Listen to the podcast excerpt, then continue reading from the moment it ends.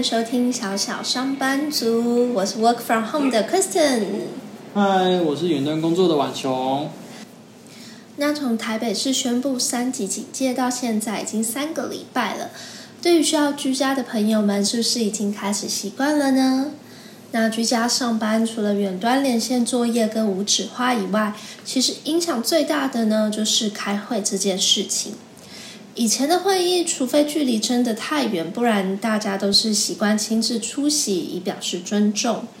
那现在因为疫情的关系呢，基本上都不太可能会碰到面，所以线上会议已经变成一个必须要做的事情。不管以前有没有做过，或是不习惯，现在都只能想办法接受跟学会使用。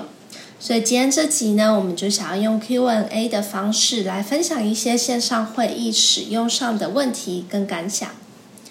那第一个呢，也是最常被问的问题，就是有这么多的线上会议的软体，到底哪一种好用呢？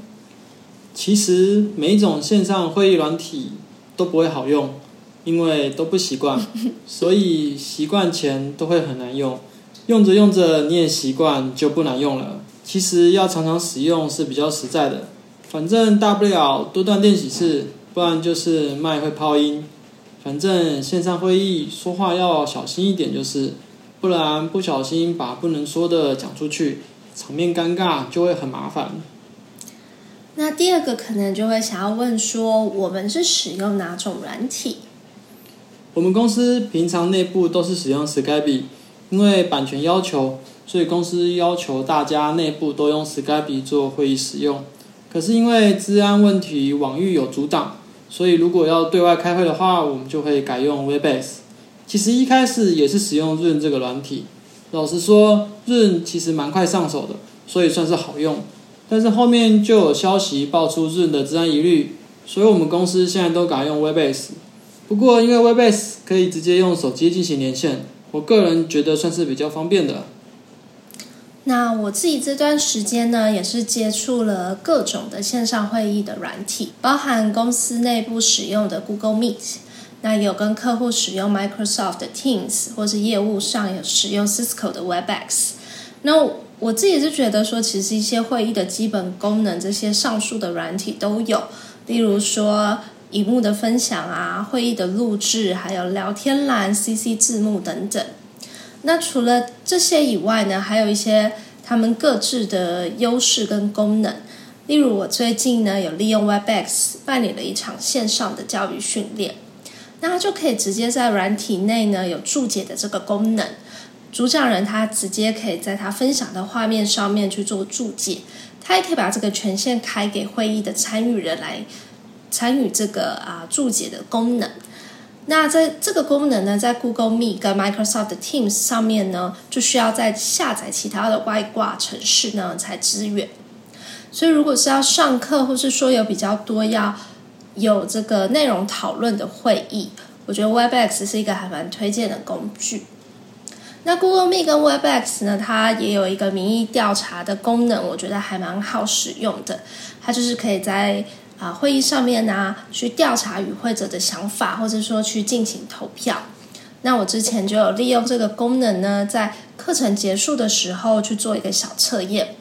那也有针对就是有比较多个讨论的会议的议题来收集一些意见跟进行投票。那这个民意调查的功能呢，在 Microsoft Teams 上面是啊，目前还没有开发。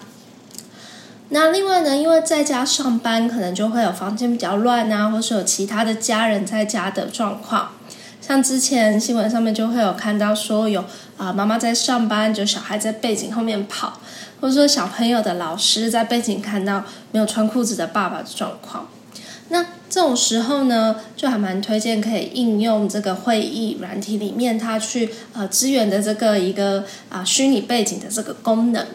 那这个在啊这上面的三三个软体，包含 Google Meet 啊，然后 Microsoft Teams 跟 Web Webex 都有啊支援的。第三个问题就是，那使用线上会议软体，麦克风跟耳机要准备哪一种？如果本身是用笔电上班的话，那电脑内建的就可以够用了。毕竟只是要开会，又不是要做录音室的等级。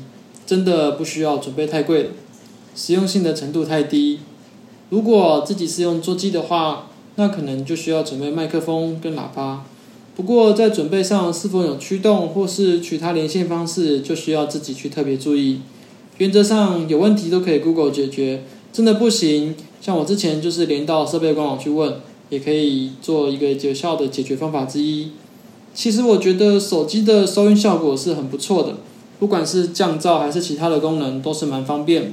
就是线上会议要有软体支援手机，就是像我们公司用 Webase 的时候，我就会用电脑登进去看画面，再用手机连进去，然后挂耳机做沟通。